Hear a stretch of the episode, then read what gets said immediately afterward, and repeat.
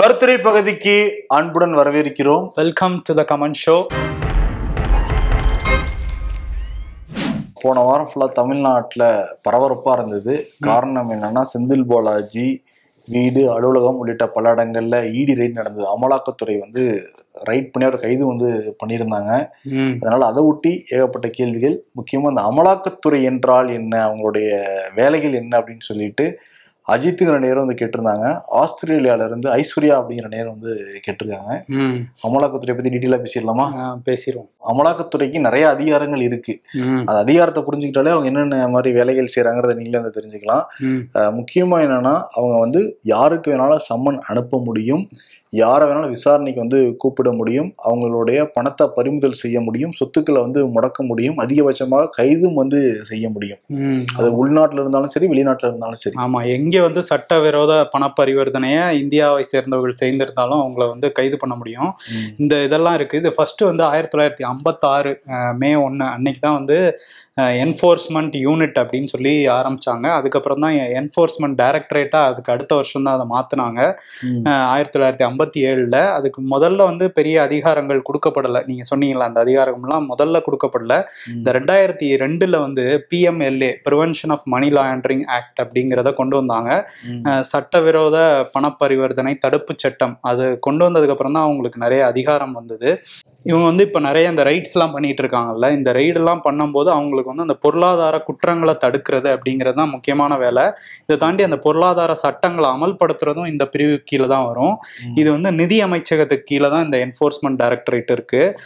பொருளாதார குற்றங்கள் அப்படின்னு பார்க்கும்போது சட்டவிரோத பண பரிவர்த்தனை எங்க நடந்திருந்தாலும் அதை வந்து அமலாக்கத்துறை வந்து டேக் ஓவர் பண்ணி அதை பண்ண ஆரம்பிச்சிருவாங்க. இவங்க வந்து இப்போ வந்து செந்தில் பாலாஜி வந்து கிட்டத்தட்ட ஒரு கோடிக்கு மேல இந்த விவகாரத்துல பண்ணிட்டாரு அப்படின்னு சொல்றாங்கல்ல. ம். ஒரு கோடிக்கு மேல வந்துட்டாலே வந்து அது அமலாக்கத்துறை கைக்கு வந்துடும் லோக்கல் போலீஸ் கையில இருந்து ஒரு கோடிக்கு மேல எந்த இது இருந்தாலும் இது அமலாக்கத்துறை தலையிட்டு விசாரிக்கலாம். அவங்களுக்கு அந்த உரிமை இருக்கு. ம். இதுதான் வந்து அமலாக்கத்துறையோட வேலை. அஹ் நீங்க சொன்ன அதிகாரங்கள்லாமும் அவங்களுக்கு உண்டு. அதே நேரத்துல இந்த மாதிரி பொருளாதார சட்டங்களை அமல்படுத்துறது பொருளாதார குற்றங்களை குறிப்பா பிளாக் மணியை தடுக்கிறது இதுதான் அமலாக்கத்துறையோட வேலை. ஆனா இப்போ உள்ள எதிர்க்கட்சிகள் வந்து என்ன சொல்றாங்க? அமலாக்கத்துறைக்கு என்ன வேலை அப்படின்னா இந்த மாதிரி வந்து யார் யாருக்கு பிடிக்கலையோ பாஜக அரசுக்கு யாரெல்லாம் பிடிக்கலையோ அவங்கள அவங்க வீட்டில் சோதனை நடத்துறது. இதுதான் அவங்களுக்கு வேலையே அப்படின்னு சொல்லி இங்கே முதலமைச்சர் ஸ்டாலின் தொடங்கி அரவிந்த் கெஜ்ரிவால்ல இருந்து எல்லாரும் சொல்லிட்டு இருக்காங்க. ஆக்சுவலி அமலாக்கத்துறை ஒரு இடத்துல ரைட் பண்ணாங்கன்னா. இன்னும் அவங்க மேல ஆக்ஷன் எடுக்கணும்ல. இவங்க ஆட்சி வந்ததுக்கு பிறகு நிறைய பேர் வீட்டுல அலுவலகத்துல ரைட்லாம் பண்ணிருக்காங்க. ம். ஆனா நடவடிக்கை எடுக்கப்பட்டதுன்னு பாக்குறப்ப ரொம்ப ரொம்ப கம்மியான பெர்சன்ட் தான். அதை வச்சுதான் சொல்றாங்க. எதிர்க்கட்சிகள் இது மிரட்டுறதுக்கான ஒரு இதா பயன்படுத்துறாங்க. அந்த ரவுடிகள் வச்சு மிரட்டுற மாதிரி அமலாக்கத்துறை வச்சு மிரட்டுறது சிபிஐ வச்சு மிரட்டுறது. ஆமா அதுல சில ஃபேக்ட்ஸையும் நம்ம எடுத்து பார்த்தோம்னா ஹிமந்தா பிஸ்வா சர்மா அவர் வந்து அஸ்ஸாமோட முதலமைச்சர் பி பிஜேபி சிஎம் தான் இவர். இவர் காங்கிரஸ்ல இருந்தப்ப அந்த ரெண்டாயிரத்தி பதினாலு பதினஞ்சு டைம்ல வந்து சாரதா சிட் ஃபண்ட் கேஸ் எல்லாரும் கேள்விப்பட்டிருப்போம். அந்த கேஸ்ல வந்து அவர் அமலாக்கத்துறை வந்து நொங்கு எடுத்துட்டு இருந்தாங்க பயங்கரமா விசாரிச்சுட்டு இருந்தாங்க. டக்குன்னு அவர் வந்து பிஜேபிக்கு தாவுனாரு. இப்போ பிஜேபி சிஎம்மும் ஆயிட்டாரு. ஆனா அந்த வழக்கு சாரதா சிட் ஃபண்ட் கேஸ் என்ன ஆச்சு அப்படிங்கிறது அதுக்கடுத்து எந்த நகர்வும் இல்லை. அதே மாதிரி முகுல் ராய் சோவன் சாட்டர்ஜி இவங்கெல்லாம் வந்து இது சுவேந்து அதிகாரி இவங்கெல்லாம் திரிணாமுல் காங்கிரஸ்ல இருந்து பிஜேபிக்கு தாவுனாங்க. இவங்க மேல அந்த நாரதா ஸ்டிங் ஆபரேஷன் கேஸை வந்து அமலாக்கத்துறையும் சிபிஐயும் மாறி மாறி இவங்க விசாரணை வளையத்துக்குள்ள கொண்டு வந்து விசாரிச்சுக்கிட்டே இருந்தாங்க. அந்த கேஸும் இப்போ என்ன ஆச்சுன்னு தெரில இது மாதிரி நிறைய உதாரணங்கள் சொல்லலாம். நாராயணன் ராணே அவர் வந்து மகாராஷ்டிரால இருக்காரு. அவர் பி இப்போ மத்திய அமைச்சரா இருக்காரு. அவர் ஃபர்ஸ்ட் அவர் மேல வழக்கு இருந்தது முந்நூறு கோடிக்கு வந்து பண மோசடி பண்ணிட்டாரு அப்படின்ட்டு அமலாக்கத்துறை விசாரிச்சுட்டு இருந்தாங்க. அவர் இப்போ மத்திய அமைச்சர் ஆயிட்டாரு பிஜேபியில சேர்ந்து. அந்த வழக்கும் என்ன ஆச்சுன்னு தெரியல. ஆமா. ஒண்ணு என்ன பண்றாங்க? அவங்க வலிக்கு கொண்டு வரதுக்காக எல்லா இதுவுமே பண்றாங்க. வலிக்கு வந்தோடனே அப்படியே வந்து விட்டுடுறாங்க அப்படி வலிக்கு வராத சில பேர் மேல நடவடிக்கை எடுத்து அவங்க ஜெயிலுக்கு போக வேண்டிய சூழல் தான் பட். அரசியல்வாதிகள் எப்பயுமே தங்களுடைய பவர் அதிகாரத்திலே இருக்கணும்னு நினைச்சுக்கிட்டு இருப்பாங்க. அதனால என்ன சொல்றாங்களோ தங்க குடும்பத்துக்கும் தங்களுக்கும் எது என்ன பாதிப்படுறா அந்த முடிவு தான் பெரும்பாலும் எடுக்கிறாங்க. அதான் தெரியுது இதுல இருந்து ஆனா இந்த அமலாக்கத்துறை தமிழ்நாட்டுல ரைடு நடத்துனாங்கல்ல முக்கியமா செந்தில் பாலாஜி விடுற மாதிரி இல்லையா ரொம்ப கிடுக்குப்பிடி போட்டு இன்னும் இப்பதான் ஆரம்பிச்சிருங்க. கேமே இப்பதான் ஆரம்பிச்சிருக்கு அப்படின்னு சொல்லிட்டு நமக்கு தெரிஞ்ச அமலாக்கத்துறை அதிகாரிகள் நம்ம கிட்ட பகிர்ந்துகிட்ட தகவல் தான் நம்ம வந்து சொல்றோம். ஓகே அப்ப மணிஷ் சிசோடியா மாதிரி இவரும் ரொம்ப நாள் உள்ள இருப்பாரா? வாய்ப்பு இருக்குன்னு தான் சொல்றாங்க. ஓகே பார்ப்போம் பரணி ராஜேந்திரன் எதை நோக்கி போகிறது தமிழகத்தின் உயர்கல்வி கமெண்ட் ஷோ கொஸ்டின் அப்படின்னு வந்து கேட்டிருக்காரு. ஓகே ஓகே முதல்ல தமிழ்நாட்டு உயர்கல்வியை பார்க்கறதுக்கு முன்னாடி உலகம் முழுக்க உயர்கல்வி எப்படி செயல்படுதுன்னு பார்த்தா தமிழ்நாட்டோட உயர்கல்வி எப்படி இருந்து நீங்களே வந்து முடிவு பண்ணிக்கலாம். இப்ப இஸ்ரேல் தான் வந்து நிறைய அந்த எஜுகேஷனுக்கு செலவு பண்ற ஒரு நாடா இருக்கு. உள்நாட்டு உற்பத்தியில உயர்கல்விக்கும் ஆராய்ச்சிக்கு மட்டுமே அந்த உள்நாட்டு உற்பத்தியில இருந்து நாலு புள்ளி ஐந்து சதவீத அளவுக்கு வந்து ஒதுக்குறாங்க பணம் ஒதுக்குறாங்க. ஓ ஜிடிபியில் ஆமா. இப்ப இந்தியாவை நீங்க எடுத்துக்கிட்டீங்கன்னா கேஜியில இருந்து இந்த எல்கேஜி கேஜியில இருந்து பிஹெச்டி வரைக்குமே ரெண்டு புள்ளி ஒன்பது பர்சன்ட் தான் எடுத்துக்கிறாங்க. ஓ. ரொம்ப கம்மியா தான் இருக்கு. இதுல மனித வளம் தான் ரொம்ப ரொம்ப முக்கியம் நம்ம சொல்றோம்ல. உலக நாடுகள்ல கம்பேர் பண்றப்ப உலகமே முதுமை அடைஞ்சுக்கிட்டு இருக்கு. பட் இந்தியா மட்டும் தான் இளமையா இருக்கு. இந்தியர்களுடைய சராசரி வயதுன்னு பாக்குறப்ப இருபத்தி எட்டு புள்ளி ஏழு. ரெண்டாவது இடத்துல பிரேசில் இருக்கு முப்பத்தி மூணு புள்ளி ரெண்டு. ஆஸ்திரேலியா முப்பத்தி ஏழு புள்ளி அஞ்சு. சீனா முப்பத்தி எட்டு புள்ளி நாலு. அமெரிக்கா முப்பத்தெட்டு புள்ளி அஞ்சு. இப்போ சீனாவுக்கும் நமக்கும் சராசரியா ஒரு பத்து வருடம் வந்து கேப் இருக்கு. பட் இவங்க இந்த இளைஞர்களுடைய அந்த மனித வளத்தை பயன்படுத்திட்டாங்கன்னா இந்தியா எங்கேயோ போயிடும். பட் இந்தியா பயன்படுத்துறாங்களா கேட்டா இல்லைங்கிறதா பதிலா இருக்கு. அதுவுமே தரவுகள் எல்லாமே இருக்கு. All India survey of higher எஜுகேஷன்ங்கிற ஒரு சர்வே வந்து ரெண்டாயிரத்தி இருபது ரெண்டாயிரத்தி இருபத்தொன்னு எடுத்திருக்காங்க. இவ பிளஸ் டூ முடிக்கிறாங்கன்னா உயர்கல்வி போற மாணவரோட எண்ணிக்கை ரொம்ப ரொம்ப கம்மியா இருக்கு இந்தியாவுல. நூறு பேர் பிளஸ் டூ முடிச்சுட்டு வந்தாங்கன்னா இருபத்தேழு பேர் மட்டும்தான் உயர்கல்விக்கு போறாங்க. ரொம்ப கிட்டத்தட்ட சரிபாதிக்கும் கீழே இருக்குது. ஆனா உயர்கல்வியில பொறுத்த வரைக்கும் அகில இந்திய அளவுல தமிழ்நாடு தான் முதன்மையான இடத்துல இருக்கு. அதெல்லாம் நமக்கு பெருமை தான். ஆனா அந்த சதவீதம் கேட்டாலும் நம்ம அதிர்ச்சியா தான் இருக்கும். இப்ப தமிழ்நாட்டுல நூறு பேர் பிளஸ் டூ முடிக்கிறாங்கன்னா எவ்வளவு பேர் உயர்கல்விக்கு போறாங்கன்னா நாற்பத்தி ஆறு புள்ளி ஒன்பது பேர். அதுவுமே ஓ. சரிபாதி கீழே தான் இருக்கு. ரெண்டாவது இடத்துல உத்தரகாண்ட் நாற்பத்தி அஞ்சு புள்ளி ஏழு பேர் போறாங்க. கேரளா மூணாவது இடத்துல நாற்பத்தி மூணு புள்ளி ரெண்டு சிக்கிம் வந்து முப்பத்தொன்பது புள்ளி ஒன்பது இப்படி தமிழ்நாடு முதன்மையான இடத்துல இருந்தா கூட இங்க உயர்கல்விங்கிறத பாக்குறப்ப எல்லாருமே பெரும்பாலும் மருத்துவம் இல்லாட்டி பொறியியல் தான் பாக்குறாங்க. ம். மத்த எல்லா படிப்பும் வீணுங்கிற மாதிரி தான் இங்க வந்து பார்க்கப்படுது. அந்த மாணவர்களுக்கான அந்த கல்வி ஒரு தொலைநோக்கு பார்வை இங்க எடுக்கப்படுறது கிடையாது. இஸ்ரேலை சேர்ந்தவங்க தான் இருபத்தி நாலு பர்சன்ட் வந்து நோபல் பரிசு வாங்கியிருக்காங்க. ஓஹோ. ம் நோபல் பரிசு நோபல் வாங்கினது பரிசு வாங்கினவங்கள இருபத்தி நாலு சதவீதம். அதெல்லாம் உலக மக்கள் தொகையில பாக்குறப்ப அவங்களுடைய பர்சன்ட் வந்து ஜீரோ புள்ளி ரெண்டு தான். ஓ ரொம்ப கம்மியான பாப்புலேஷன் ஆனா நிறைய நிறைய வாங்குறாங்க. அவங்க தான் இந்த சொட்டு நீர் பாசனமா இருக்கட்டும் அதுக்கப்புறம் வந்து இந்த இதயத்துக்கு பொறுத்தர ஸ்டண்டா இருக்கட்டும் நேனோ டெக்னாலஜி பயோ டெக்னாலஜின்னு பல இதை அவங்க தான் வந்து உலகத்தை அறிமுகப்படுத்தினாங்க. அதனால உலக அந்த தொழில்நுட்பமே ரொம்ப எளிமையாயிருக்கு. இப்போ இந்தியாவில் அந்த மாதிரி உயர்கல்விக்கோ இல்லை ஆராய்ச்சிக்கோ நிறைய ஃபண்ட் ஒதுக்குனாங்கன்னா இந்த மனித வளத்தை வச்சு எவ்வளவு தூரம் நம்ம வந்து உலகத்துக்கு கொடுக்க முடியும்? இந்தியாவுக்கு எவ்வளவு தூரம் வந்து பயன்பெற முடியும்? ம், ஆனா உயர்கல்வியில பெரிய தொய்வு இருக்கு. அது காரணம் என்னன்னா இப்ப இது பாட உலகளாவிய அந்த தொழில்நுட்பத்தை நோக்கி உலகளாவிய அந்த மாற்றத்தை நோக்கி நம்ம வந்து பாடத்திட்டங்களை எல்லாம் மாத்தணும். அதுக்கு பல்கலைக்கழக துணைவேந்தர்கள் வந்து முன்னெடுக்கணும். பட். துணைவேந்தர்கள் வந்து அரசியல்வாதிகளுக்கும் ஆளுநருக்கும் நடுவில் மட்டும் சிக்கி தவிக்கிறாங்க. இதனாலேயே பெரும்பாலும் வந்து அடி வாங்கிட்டு இருக்கு. பட் ஆனா போக போக இதை மேம்படுத்தினா மட்டும்தான் இன்னும் நம்ம மாணவர்கள் இது பண்ண முடியும். இன்னொன்னு உயர்கல்வி பத்தி சொல்றப்ப இன்னொரு தரவுகள் என்ன சொல்றாங்கன்னா ஜேஇஇ அந்த மெயின் எக்ஸாம் இருக்குல்ல. மொத்தம் இடங்களே ரெண்டு புள்ளி அஞ்சு லட்சம் தான். அதுக்கு எட்டு புள்ளி அஞ்சு லட்சம் மாணவர்கள் வந்து தேர்வு எழுதுறாங்க. அடுத்து ஐஐடி இருபத்தி மூணு ஐஐடி இருக்கு இந்தியாவுல. அதுல இருக்கிற மொத்த இடங்களே பதினாறாயிரத்தி தொள்ளாயிரத்தி ஐம்பத்தி எட்டு அதுக்கு இருபது லட்சம் பேர் எழுதுறாங்க அந்த எக்ஸாம் ஐஐடியில் படிக்கணும் அப்படின்னு. அதே மாதிரி நீட்டு மொத்த இந்தியாவுல அறுநூத்தி தொண்ணூத்தி ஒன்பது கல்லூரிகள் இருக்கு ஒரு லட்சம் சீட் இருக்கு. அதுக்கு பத்து லட்சம் மாணவர்கள் எழுதுறாங்க. ஓ. அதான் இங்க காம்படிஷன்ங்கிறது அதிகமா இருக்கு. ஆமா. அதுக்கேத்த மாதிரி கல்லூரிகளையும் அதிகரிக்கணும். கல்லூரிகள் அதிகரிக்கணும் இன்ஃப்ராஸ்ட்ரக்சர் வந்து அதிகரிக்கணும் பாடத்திட்டங்களை மாற்றணும் நிறைய விஷயங்கள் இருக்கு. அதெல்லாம் ஒரு டிக்கெட்ல மாத்தினா கூட மாற்றங்கள் நிகழ் நிகழ்த்தலாம். பட் அதை மாத்துவாங்களா அப்படிங்கறதான் பெரிய கேள்விக்குறி ஆமா அவங்களுக்கு வந்து இந்த அரசியல்வாதிகளுக்கு கட்சியை காப்பாத்துறது பதவியை காப்பாத்துறதுலயே வந்து நேரம் போயிடுதா? அதனால. இதுக்கெல்லாம் பெரிய கவனம் செலுத்துறது இல்ல போல சமீபத்துல ஜெயமோகனுடைய ஒரு ஸ்பீச் ஒரு சின்ன கட்டு வந்து பயங்கர வைரல் ஆயிட்டு இருந்தது. இப்ப எல்லாருமே நம்ம ஸ்லேவ் நீங்க சொல்றீங்க. உண்மையான ஸ்லேவ்ஸ் இப்ப இருக்க இன்ஜினியர் தான். ஒரு சாதாரண கட்டுமான தொழிலாளி கூட குறைஞ்சது ஒரு நாளைக்கு ஒரு எட்நூறுவா எழுநூறுவாலாம் வர வர மாட்டேங்கிறாங்க பட் இன்ஜினியர்ஸ் படிச்சுட்டு வந்த ஒரு பையனுக்கு வந்து மாசம் பன்னெண்டாயிரம் ரூபா பதினஞ்சாயிரம் ரூபா சம்பளம் கொடுக்குறாங்க. ரொம்ப அடிமைத்தனத்துல ரொம்ப ஸ்லேவா ட்ரீட் பண்ணப்படுறது இன்ஜினியர்ஸ் தான் அப்படிங்கிறாங்க. இன்னும் அப்படிதானே இருக்கு.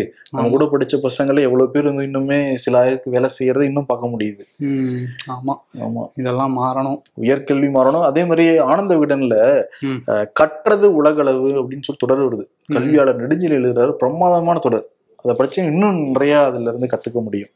கொஞ்சம் லென்த்தா தான் இருக்கு பட் தரவோட சொல்றதுனால லென்த் ஆயிடுச்சு. சவுந்தரராஜன் அப்படிங்கிற நேயர் வந்து ஒரு செய்தியை நமக்கு வாட்ஸ்அப்பில் அனுப்பிச்சு இது எப்போ நடந்துச்சு அப்படிங்கிற மாதிரி கேட்டிருக்காரு. அது என்ன செய்தி அப்படின்னா அமித்ஷா வந்து நெஞ்சுவலி அப்படின்னு சொல்லி ஹாஸ்பிட்டலில் அட்மிட் ஆயிருக்காரு விசாரணைக்கு நடுவில் அப்படிங்கிற ஒரு செய்தி.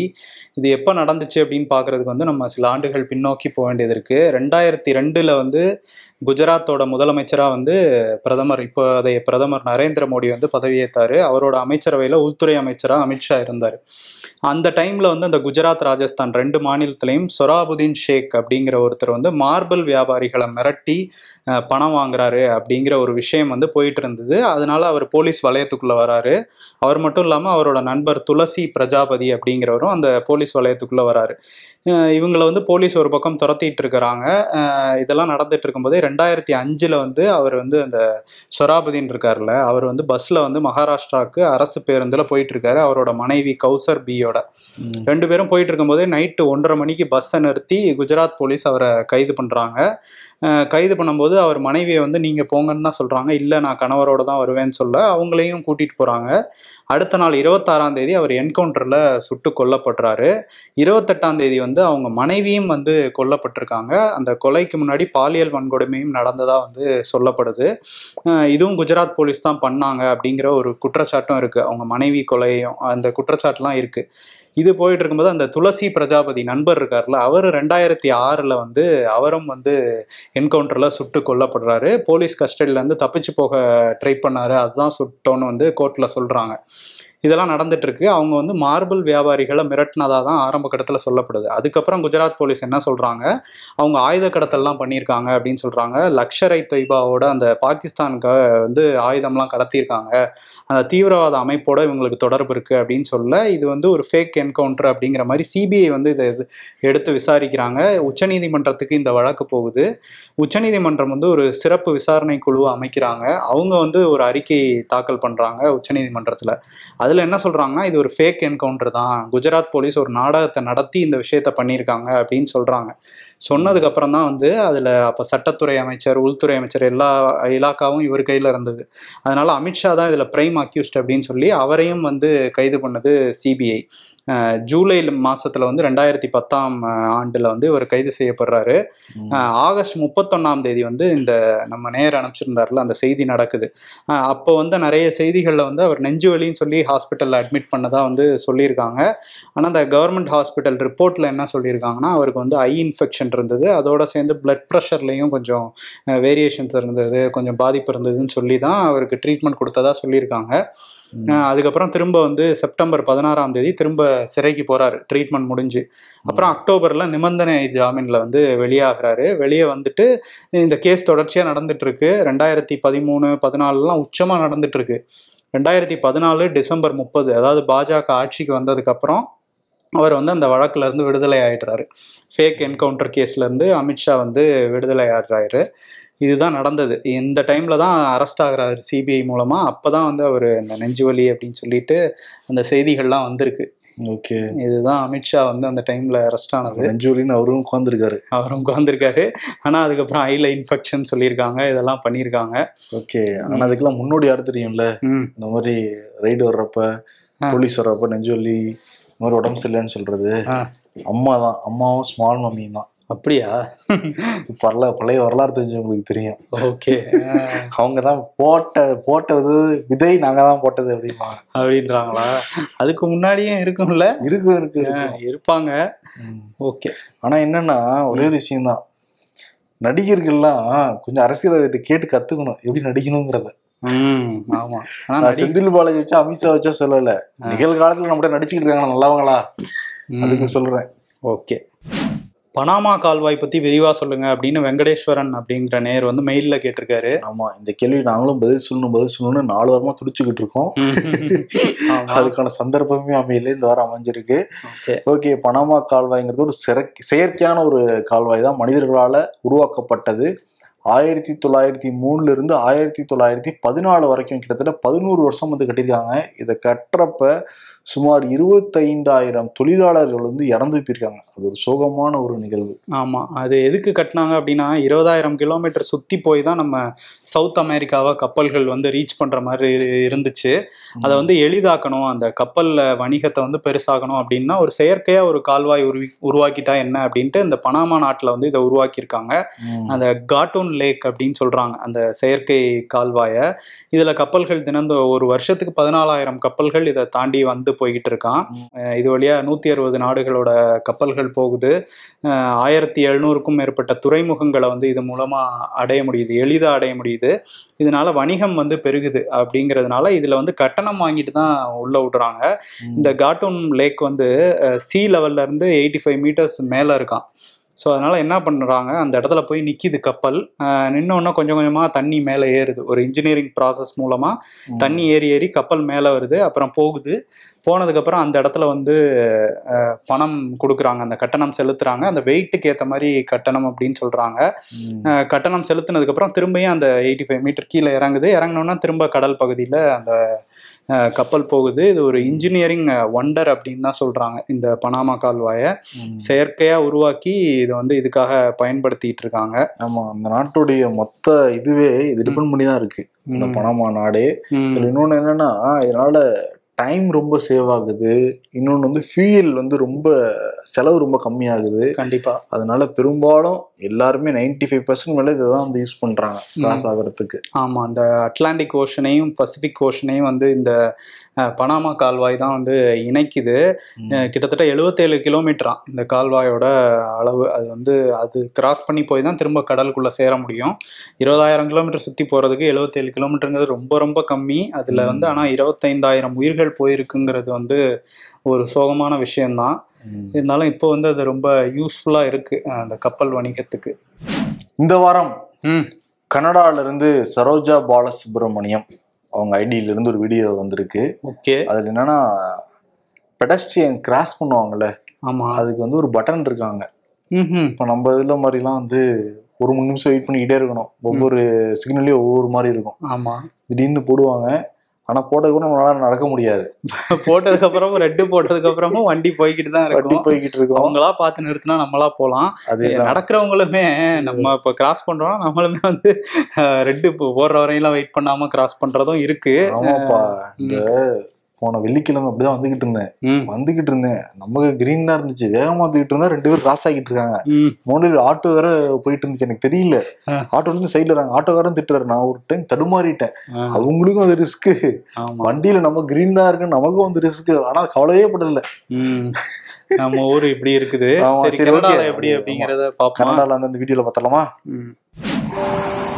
இப்போ உங்களுக்கு கனடா இருக்க டிராஃபிக் சிஸ்டம் பற்றி காட்ட போகிறேன் அதில் ஒரு பார்ட்டான பெடஸ்ட்ரியன் கிராசிங்காக உங்களுக்கு காமிக்கிறேன். ஸோ இது வந்து ஜஸ்ட் பெடஸ்ட்ரியன் கிராசிங்காக இருக்கிற சிக்னல் ஸோ வேறு எதுவுமே இல்லை இங்கே.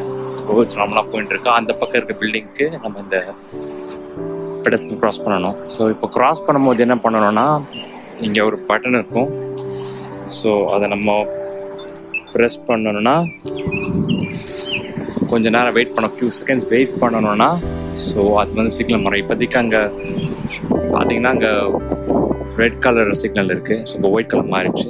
இப்போ என்ன இங்கே இப்போ எல்லாமே கார்லாம் நின்றுடும் கார் இப்படி நின்றுடும் இல்லை ஸ்டாப் பண்ண கம்ப்ளீட்டாக ஸோ ஃபியூ செகண்ட்ஸ் ஒரு டென் செகண்ட்ஸ் இருக்கும். Uh, ஹாய் ஸோ இதுதான் கேரளா சிஸ்டம் பை பாத்தீங்களா? பாத்தீங்களா அங்க வந்து தேவைப்படுறப்ப பட்டன் அமுக்கிட்டா பட்டன் அமுத்துனா கொஞ்சம் அதுவும் கார் எவ்வளவு தூரம் முன்னாடியே நிக்கிது பாருங்க. நம்ம இதுல அந்த கோட்டெல்லாம் தாண்டி போய் தான் அந்த நிப்பாங்க காரை ஒட்டி நீ காலை ஒட்டி நிக்கும் அந்த காரு. அப்படி நிறுத்தினா கூட. ஆனா வந்து இங்க வந்து ரொம்ப முன்னாடி நிறுத்துறாங்க. நிறைய மனித உயிர்கள் இதனால காப்பாத்தப்பட்டிருக்கோம்ல. நிச்சயமா நம்ம ஊர்ல எல்லாமும் இதை ஃபாலோ பண்றது கொஞ்சம் கஷ்டம்தான் நம்ம ஊர்ல. பட் கனடால எல்லாமே ப்ராசஸா இருக்குன்னு நினைக்கிறேன். அங்க நிறைய விஷயங்கள் ஷேர் ஆகுது. ஆமா நம்ம இதுக்கு முன்னாடி பார்த்த வீடியோவும் கனடா தான் அதேதான் இந்த மாதிரி நிறைய நாட்டுல இருந்து அனுப்பிச்சிங்கன்னா அந்த மாதிரி நாங்களும் போட்டு நாங்களும் தெரிஞ்சுக்குவோம். நிச்சயமாக யூகேல இருந்தெல்லாம் அனுப்புறாங்க. ஆனா என்னன்னா அந்த வீடியோவுடைய தன்மை பார்க்க வேண்டியது இருக்கு. அது வந்து கொஞ்சம் ஹை குவாலிட்டியில் அனுப்பிச்சிங்கன்னா நல்லபடியா இருக்கும் பயன்படுறதுக்கு. கொஞ்சம் ஷேக் இல்லாம எடுத்தீங்கன்னா இன்னும் வந்து பயன்படுத்த முடியும். ஓகே இந்த வார கருத்துரை பகுதி நிச்சயமா எல்லாருக்கும் பிடிச்சிருக்கும்னு வந்து நம்புறோம். ஆமாம். அடுத்த வாரம் சந்திப்போம். அடுத்த வாரம் இன்னும் என்னென்ன கலவரம் நடக்குன்னு தெரியல. தமிழ்நாடு அரசியல்ல. அடுத்த வாரம் இருபத்தி மூணாம் தேதி வருது. ஆமா அது வேற ஆமா. ஆமா வருது. அடுத்த வாரம் தான் வருது. இருபத்தி மூணாம் தேதி வியாழக்கிழமையா? வெள்ளிக்கிழமை வெள்ளிக்கிழமை. ஆமா. இன்னைக்கு பதினெட்டு. இருபத்தி மூணு வெள்ளிக்கிழமை சூப்பரு. பாட்னால வந்து எல்லாம் ஒண்ணு கூட போறாங்க. என்ன நடக்குது? கச்சேரி இருக்கு. ஓகே. சிறப்பு. நன்றி. வணக்கம். நன்றி.